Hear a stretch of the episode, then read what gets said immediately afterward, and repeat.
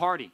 And on their list of things, one of the things right at the bottom that's bold says no parties at the house. How many movies have you seen that basically that's the plot line of the movie, right? The kids like throw a party when the parents are gone. It's crazy, right? It happens a lot, I guess. Happens in the movies at least, but I want you to imagine it happened at your house. And you invited everybody. And you had all this stuff going on. And then mom walks in. Dad walks in. They come home earlier than expected. They come into their house. And in their house, you have just made a total mess of the place. You're doing stuff that's not on the list. You didn't do the things that were on the list. And also, you got all these people there that don't belong there. You got all this stuff going on that doesn't belong there. What are your parents going to do to you at that point? Right? Whoa, no, maybe not. Hopefully not that, right? Spank you. All right, that's that's a great answer, right? Uh, take your phone away. I don't know, like no dessert for the rest of your life. I don't know, whatever your parents do as a discipline, but it would be severe because you knew the right thing to do, you didn't do it, and you messed up their house in the process. Well, that's what happens when Jesus came along. Jesus came along to his house with his rules, and he found it a mess. He found it a complete mess. And I want us to turn to the passage that we're going to look at tonight that's all about that mess that was left in the house of the Lord and what Jesus did in response. So I want you to turn your Bibles to John chapter 2. That feeling that you might have, that feeling you might have when you get caught that's the feeling that's going on with these people who get caught when Jesus comes along. In John chapter 2, verse 13, that's where we're going to start tonight. John 2 13. If you remember last time, Jesus was at a wedding. Jesus was at a wedding in the town of Cana, that city up in the north. It says in verse 13 that he took a little trip. His trip that he took, he took down south. says he actually went up, but I'll explain that in a minute. Look at verse 13. This is John 2 13. Remember, Jesus has already shown his power. He turned water into wine by his own power, just by thinking it, just by willing it. Right? He just did that in the passage. Now, in chapter 2, verse 13, this is what happens. Check it out. It says this The Passover of the Jews was at hand. That's a festival. And this happens usually in March or April, right around the time that we celebrate Easter every year. It says Jesus went up to Jerusalem Jerusalem was down south, but it was actually up because it was on a hill. So they walk all the way up. Imagine you're walking up this hill to Jerusalem. That's what they're doing. And it says, In the temple, he, that's Jesus, found those who were selling oxen and sheep and pigeons. And the money changers were sitting there. And this is the moment when mom and dad walk through the door and they bust you. They find stuff going on at the house that doesn't belong at the house. This is the moment for these Jews because Jesus walks into the house and they're caught. But here's the problem they don't recognize that Jesus is the authority. Jesus comes in, he sees these money changers, see, and then you might think, well, what's the big deal? Right? It seems like maybe it's the Passover, they're selling sacrifices. Isn't that a good thing? Isn't that like, I don't know, um, giving bread and, and, and, grape juice that we do at communion like what's the difference between giving you know them instruments to worship and, and what we do today well this was different because these prices that they were selling these animals for seemed to be super high. And another thing was they would take like Roman money and then they'd take Jewish money and it had to be like good Jewish money. So what they would do is basically exchange money. That's these money changers. And the problem is they wouldn't exchange it. Let's say, you know, one Roman dollar was worth one Jewish dollar, right? They never did it that way. They said, oh, you have one Roman dollar. I'll give you like 50 cents of Jewish dollars. So they would steal money from these people. But they'd steal money from them, not in a business transaction. They did it when they were coming to worship God. So Jesus comes along and says, This is really messed up. Look what he does in verse 15. It says, Making a whip of cords.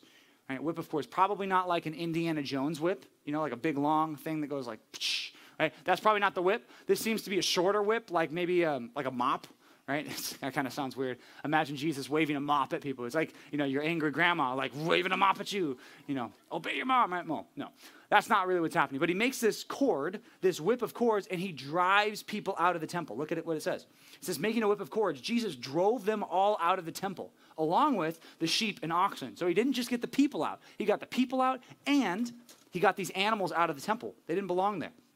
Says he poured out the coins of the money changers and overturned their tables. Imagine that. Someone walks into the temple. This thing's been going on for a long time. There's this money trading, there's this money, uh, there's this uh, sacrifice, selling, all this stuff. It's pretty long established tradition that they were doing. And Jesus just comes in, takes the money out of the people's cups, and just dumps it on the ground. Goes up to t- the table and flips it over. Right? What would you think if you were watching that? You probably think, what is wrong with this dude? Like, what? Is, at least that's what I thought. This week, when I was sit, sitting thinking of this text, I was thinking, this is really weird. Like, Jesus seems super upset and he's flipping tables. What's going on? I think he explains it later. He says in verse 16, it says, He told those who sold the pigeons. So I guess he took greater offense to them or something. He talks to them. He says, Take these things away and do not make my father's house a house of trade. It says his disciples remembered that it was written, and this is from the book of Psalms. This is from Psalm chapter 69, verse 9. It says, Zeal for your house will consume me. The disciples remembered a passage about Jesus. And like you'd expect, uh, the people who had the money and were working in the temple, they were like, uh, dude, what are you doing? Like, who, do you think you are to come in here and overturn these tables, overturn all these money changers? Look what it says in verse 18. So the Jews said to him, What sign do you show us for doing these things? Basically saying, What gives you the right to, to do this? What gives you the right to come into our temple and come into our place, our selling, our animals, and, and you can just drive everybody out? Who are you to do that? Right? And John, the author of this gospel, should have us thinking, ding, ding, ding, we know who he is. We should be thinking, oh, they ask, what sign do you do? What did we just study last week? When Jesus turned water into wine. Miraculously. That's what sign he did. They asked for another sign, though. They wanted to see a miracle. Jesus, they, they asked Jesus, oh, you should do a miracle to prove that you have the right to do this. And Jesus answered them. This is the sign that he gave them. He said, Destroy this temple, and in three days I will raise it up. Right? That's interesting. Destroy the temple where they're seated. What are they supposed to do? Burn it down, right? Destroy it, take it down. Well, look what it says. The Jews responded to that. They said, It's been 46 years that we spent building this temple, and you are able to raise it up in three days? What is he talking about? Did Jesus ever tear down the temple? No, he didn't. And that's not actually not even what he's asking. He's not saying, I'm going to tear it down. He says, You're going to tear it down, and I'm going to raise it back up. What is he talking about? Look at verse 21. It says, But he was speaking about the temple of his body. And when therefore, when therefore he was raised from the dead, his disciples remembered that he said this and they believed the scripture and the word that Jesus had spoken. If that wasn't enough, that's this crazy scene. And look what John adds in verses 23, 24, and 25. We're also going to look at that tonight. It says, Now, when he was in Jerusalem at the Passover feast, many believed in his name. Many people saw what he was doing, saw the signs, saw the whole temple thing, saw him get really mad at the establishment. They saw all this and they thought, Oh, I want to be on this guy's team. I like this guy. This guy's a revolutionary. This guy's a, a, a free thinker. This guy, oh, like he's different than everybody else. I want to follow him. Now look what it says. It says they followed him because of the signs he was doing. But Jesus, on his part, did not entrust himself to them because he knew all people and needed no one to bear witness about man, for he himself knew what was in man. Right? That's a weird, complicated sentence, but what that means is the people, and literally, the passage literally says in the original language, the people believed in him, but Jesus didn't believe in the people. Jesus did not really believe, he didn't entrust himself to them. What does that mean? It means that he saw their hearts. He knew that their faith in him was just small, it was just weak.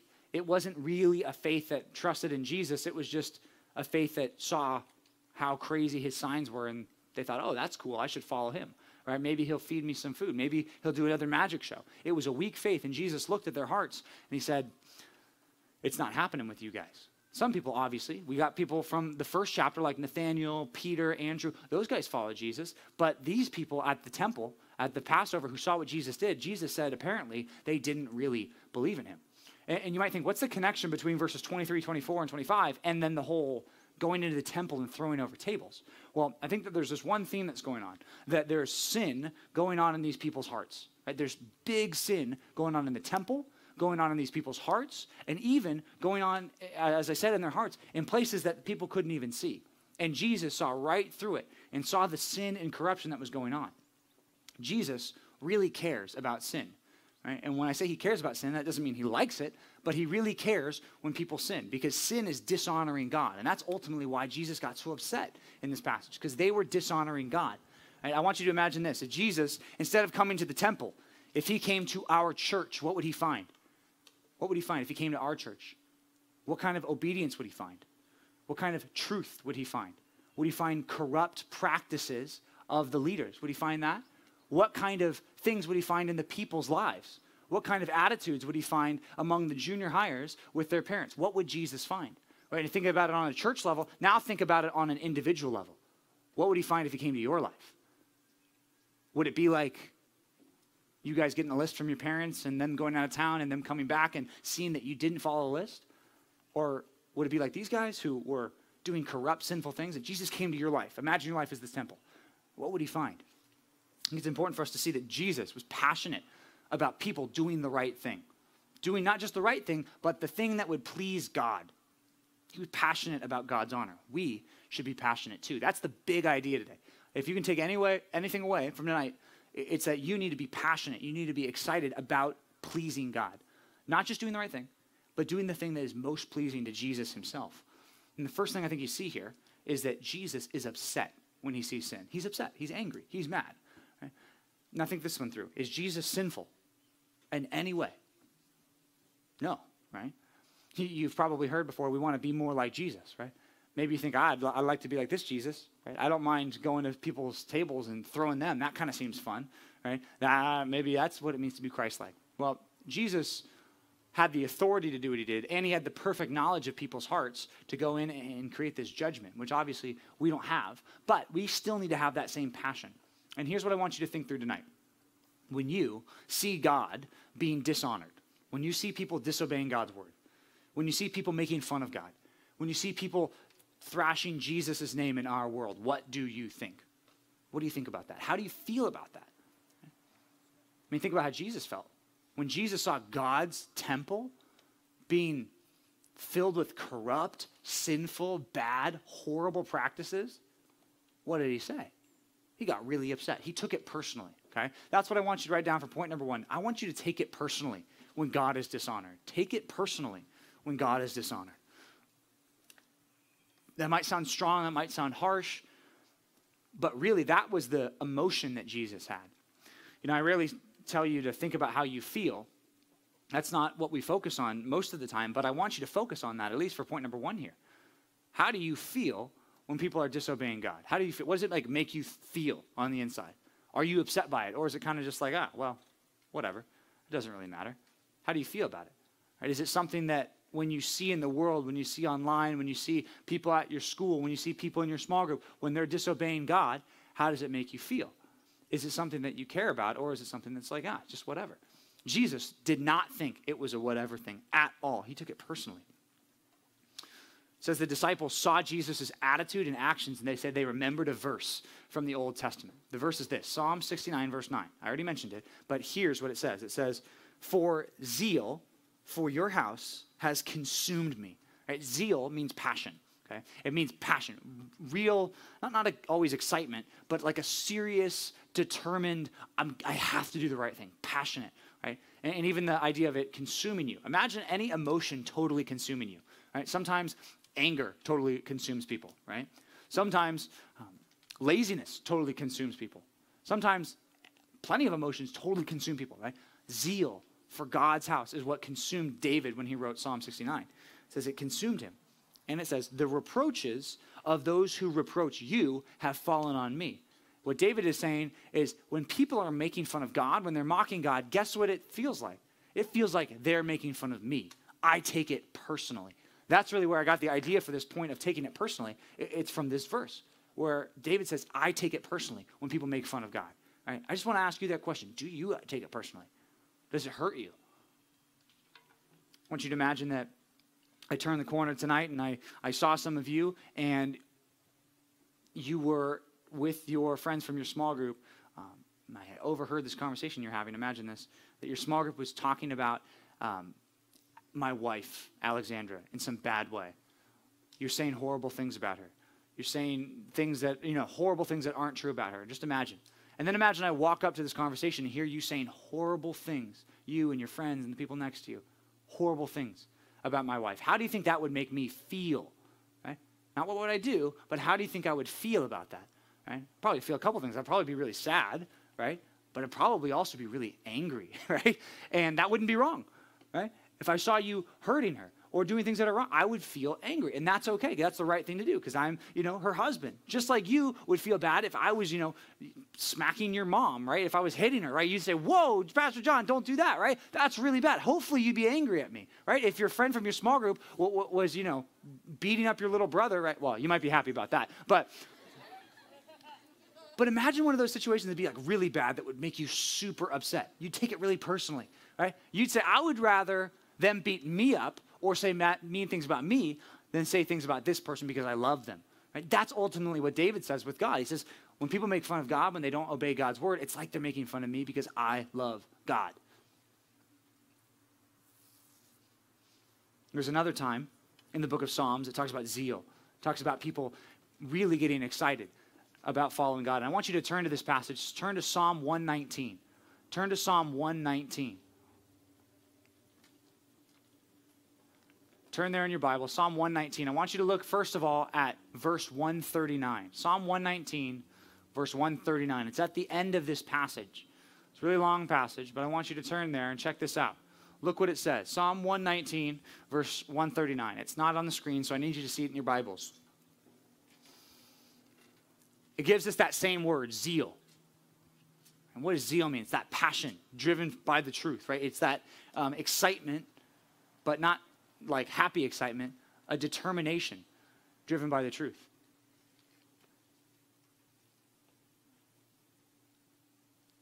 Check it out. Here's what it says My zeal consumes me because my foes forget your words. He's talking to God.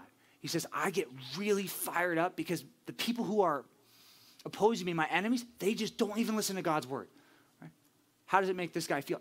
The psalmist, how does it make him feel? Ah, I'm upset by that. Right? Oftentimes, we're not upset by it when people are disobeying God because we're doing the same things. Right? You're never going to feel upset at people if you're doing the same things. And if you are, it's just hypo- hypocritical. Look at verse 52 in Psalm 119. Turn over. Look at verse 52. Check it out. I want you to turn to that passage too. Psalm 119, verse 52. Should be left in your Bibles like a page. Might be on the same page. Psalm 119, 52. Look what it says. It says, When I think of your rules that are from of old, his old rules, right, I take comfort, O Lord.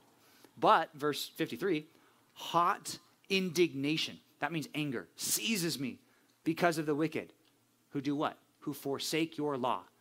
People who hear the Bible, who sit in sermons, and right afterwards they toss it aside and they say, I don't care, I'm going to live however I want to. That makes the psalmist upset. That makes him mad. It gets him fired up because he takes it personally. Jesus took it personally when people were disobeying God. He hated it, he couldn't stand by it. So, what does he do? Jesus does something that you and I don't have the authority to do, right? If you went into the temple and started overturning tables, right, you'd get arrested and they say you don't have the authority to do that, right? Jesus did. But I want you to take that same idea. What did Jesus do when he came into the temple? He drove people out, right? He drove these bad sins out of the temple. He says, I don't even want these sins taking place in this building. I want them to get out. He drove these people away. He drove the animals away. He drove the money changers away because he dumped their money on the ground. Right? Now, take that and go back to what we said before. Imagine Jesus comes to this church, comes to this ministry, comes to this space right now, and looks at your heart and looks directly at what's going on in your life. Right? What would he want to do? Right? In some cases, when there's sin, I think he'd want to drive it out. Right? And that's what we should want to do too. We should want to drive away all the sin that's going on in our lives. So I want you to write this down for point number two. Take radical steps to repent. Take radical steps. Right? If the people of Israel were going to really repent of what was going on, if they're really going to turn from their sin, right, what would they have to do? They'd have to stop making money on this. They'd have to stop changing the money the way they have. They'd have to stop being corrupt. They'd have to stop doing a lot of things that they're doing to take those radical steps to repent. They would have to give up the money they were going to make. They'd have to worship God sincerely. They'd have to do all of that. They would have to be very clear that they're going to do things differently. Now, think about for you. What does it take for you to clear those corrupt things out of your heart? And even before that, think what is the corrupt things that are going on in my life right now? What are the sinful practices? I think when this we don't have much evidence. We don't really know how this started, where people were selling stuff in the temple like this. But I would assume it was maybe because it was a convenient thing. I'd assume that whatever was going on here was easy for them and it was an easy way for them to make money. right? Let's just say. I don't know. I'm just assuming that's how this started. And then it started, they did it one year and they said, wow, we made a lot of money doing this. Maybe I'll, I'll do it again because I got away with it. Nobody really stopped me. And then they kept doing it and doing it, and then that, that was their pattern. It's very similar to how any sin starts in our life. Right? We do it once, we don't really get caught, we kind of just do it, and then we just do it again. And again, and again, and again. And when nobody really catches us, we just keep doing it, and then it's our pattern. Jesus comes in and says, I will not stand for any of that. Right? And I want you to think for yourself, and I want to think for myself what are those long standing patterns of sin that just need to be done? Those radical steps to repent. Jesus said it like this in Matthew chapter 5. He says, If your right eye causes you to sin, tear it out and throw it away. Wow. For it's better for you to lose one of your members than for your whole body to be thrown into hell. It says, And if your right hand causes you to sin, cut it off and throw it away. For it's better for you to lose one of your members than that your whole body goes to hell. What is he saying? He's saying whatever it is that's going to make you sin, just get rid of it. It's not worth it. Be radical if you have to. Take a big step. Speaking of hands and feet, it reminds me there, there's some people out there that are kind of strange that really want to be right and left handed, to be, uh, what is it? Ambide- ambidextrous, right? Is that how you say it? Ambidextrous, right? Is that right? It always sounds like amphibious to me. It's like they can be in water and out of water, right? Um, ambidextrous, right? Right and left hands. And if you wanted to do that, let's say, uh, raise your hand if you're right hand. Raise your right hand if you're right handed, right?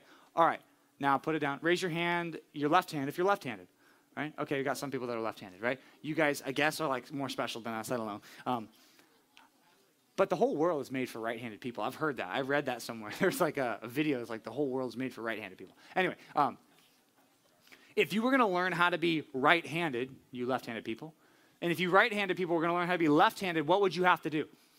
You'd have to do everything with it. And I've heard people do this. They eat with it, they, um, they like pick up every cup, every water bottle with their left hand. They like tie their hand behind their back and just do everything with their left hand.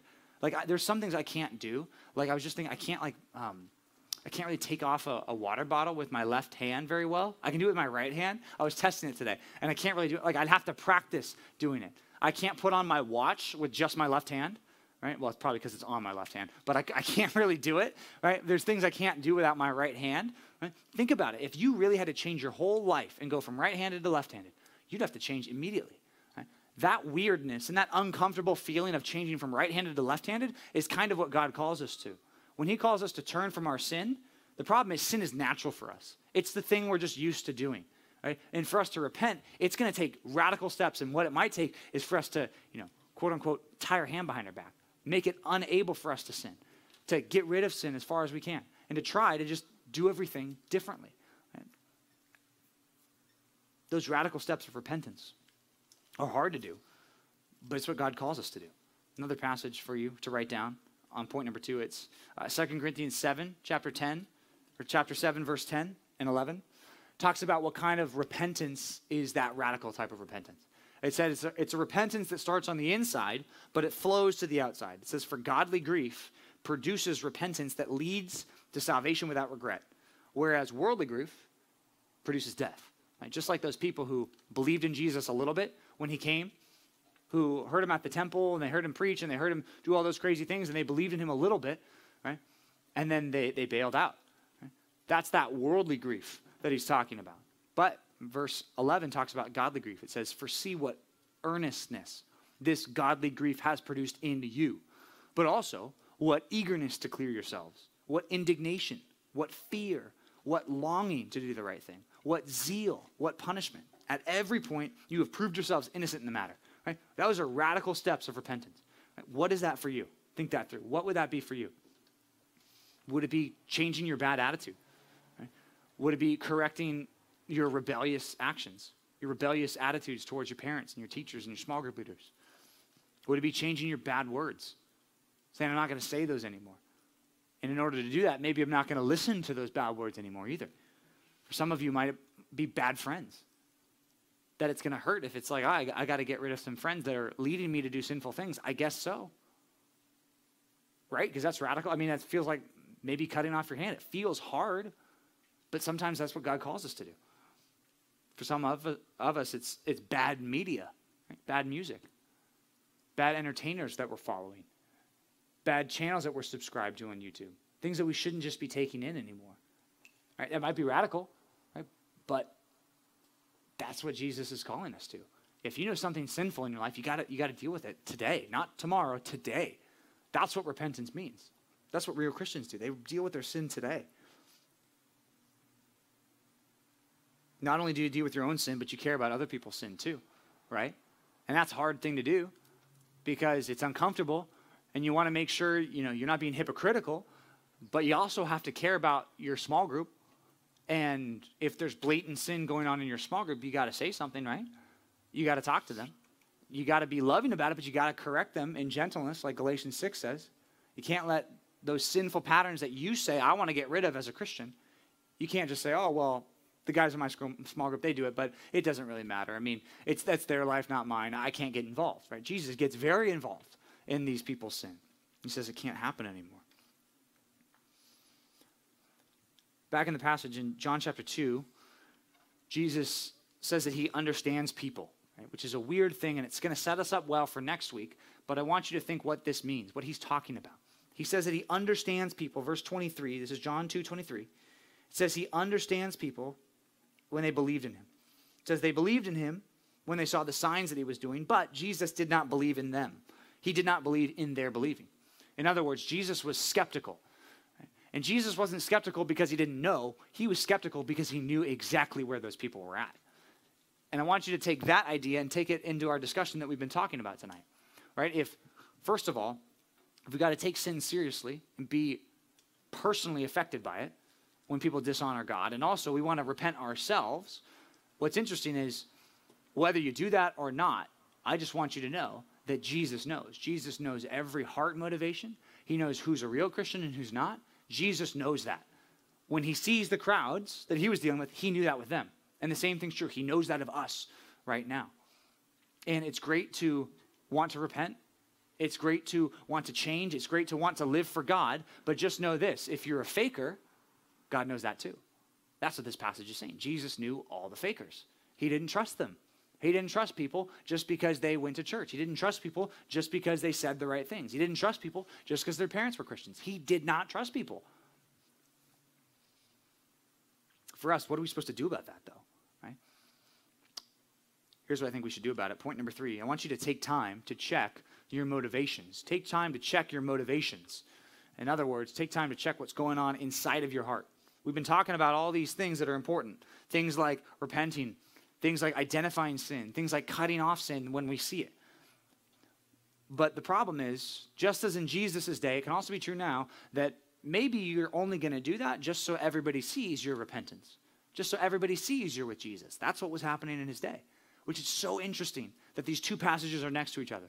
And I think this sets us up great for next week. Lewis is going to preach from John chapter 3 about this guy named Nicodemus that it says Jesus totally understood because he knew people. Isn't it interesting that uh, that when Jesus was presenting himself to everybody, when he was showing himself to the world, when he's being introduced, people saw him and were learning about him.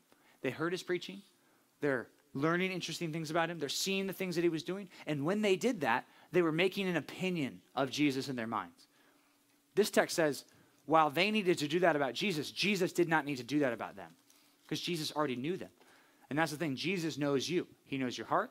He knows what you think about him. He knows what you say behind his back in a sense, because nothing's behind his back. He knows all of that. He knows our motivations. And the problem is, some people are fakers. And that's really scary to say, but some people are. And I'm sure you've heard this before, so I'm not saying anything you haven't heard before. But, you know, there's a lot of fakers that go through youth groups who pretend to be Christians who are not. Tonight, I just want you to make sure that's not you. Because in a group this size, I'm confident that there are fakers out there Problem is, I don't have Jesus' vision, right? That'd be really helpful, I guess, or it'd be bad. I don't know. Um, but Jesus could see everybody, and he understood everybody. Right? He knew their hearts. Here's the thing: I can't do that. I can't. I can't read your hearts. I don't know. Your small group leader can't really do that. The only person that can read your heart, other than God Himself, is you.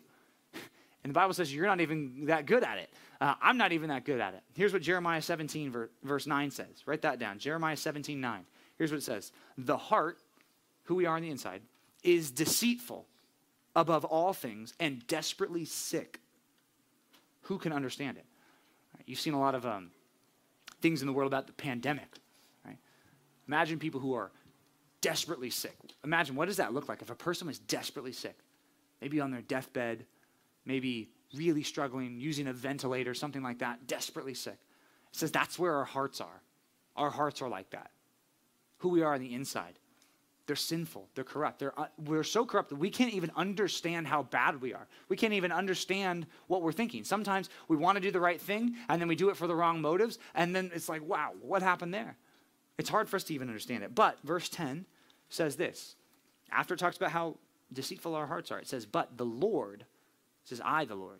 God starts talking. I, the Lord, search the hearts and test the mind to give to every man according to his ways according to the fruit of his deeds.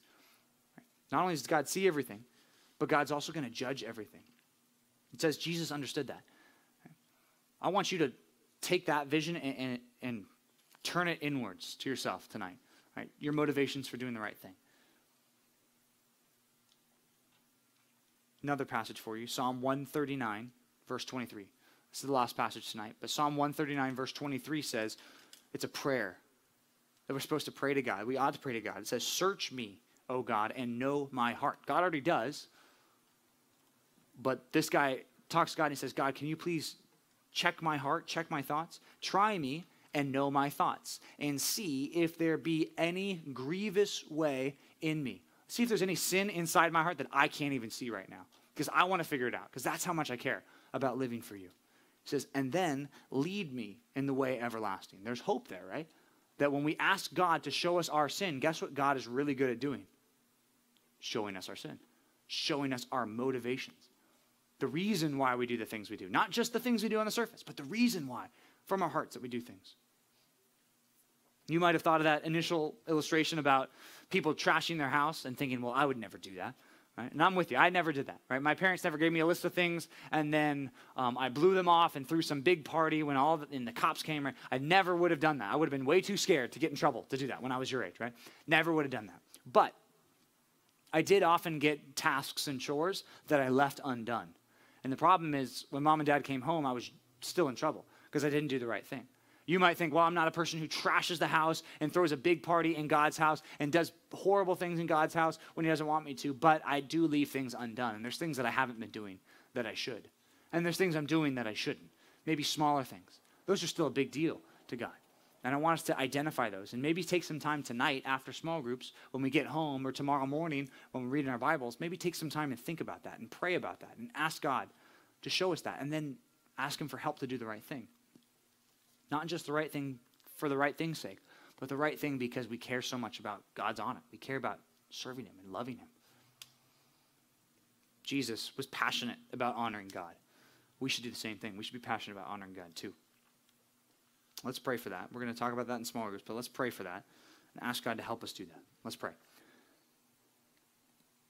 God, thank you so much for, in your word, giving us instructions about zeal and passion see that Jesus was passionate about making um, his people pure and holy. Uh, I pray that we'd have that same zeal for our small group, that we'd want to make our small group more holy. We'd want to help each other and point out sin when we need to in a loving way, but point it out and make sure it gets taken care of and get got rid of. But I also pray that we would be better at looking to ourselves too. Jesus comes into this scene with, with the Jews and calls out all their sin. I pray that we'd first call out our own sin and figure out what bad things are going on in our hearts that we don't even understand.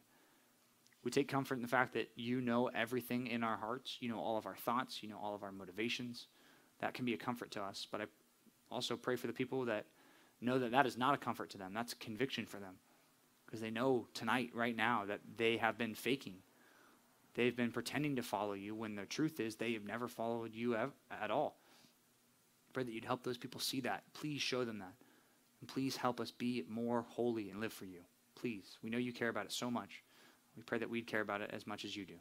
In Jesus' name we pray. Amen.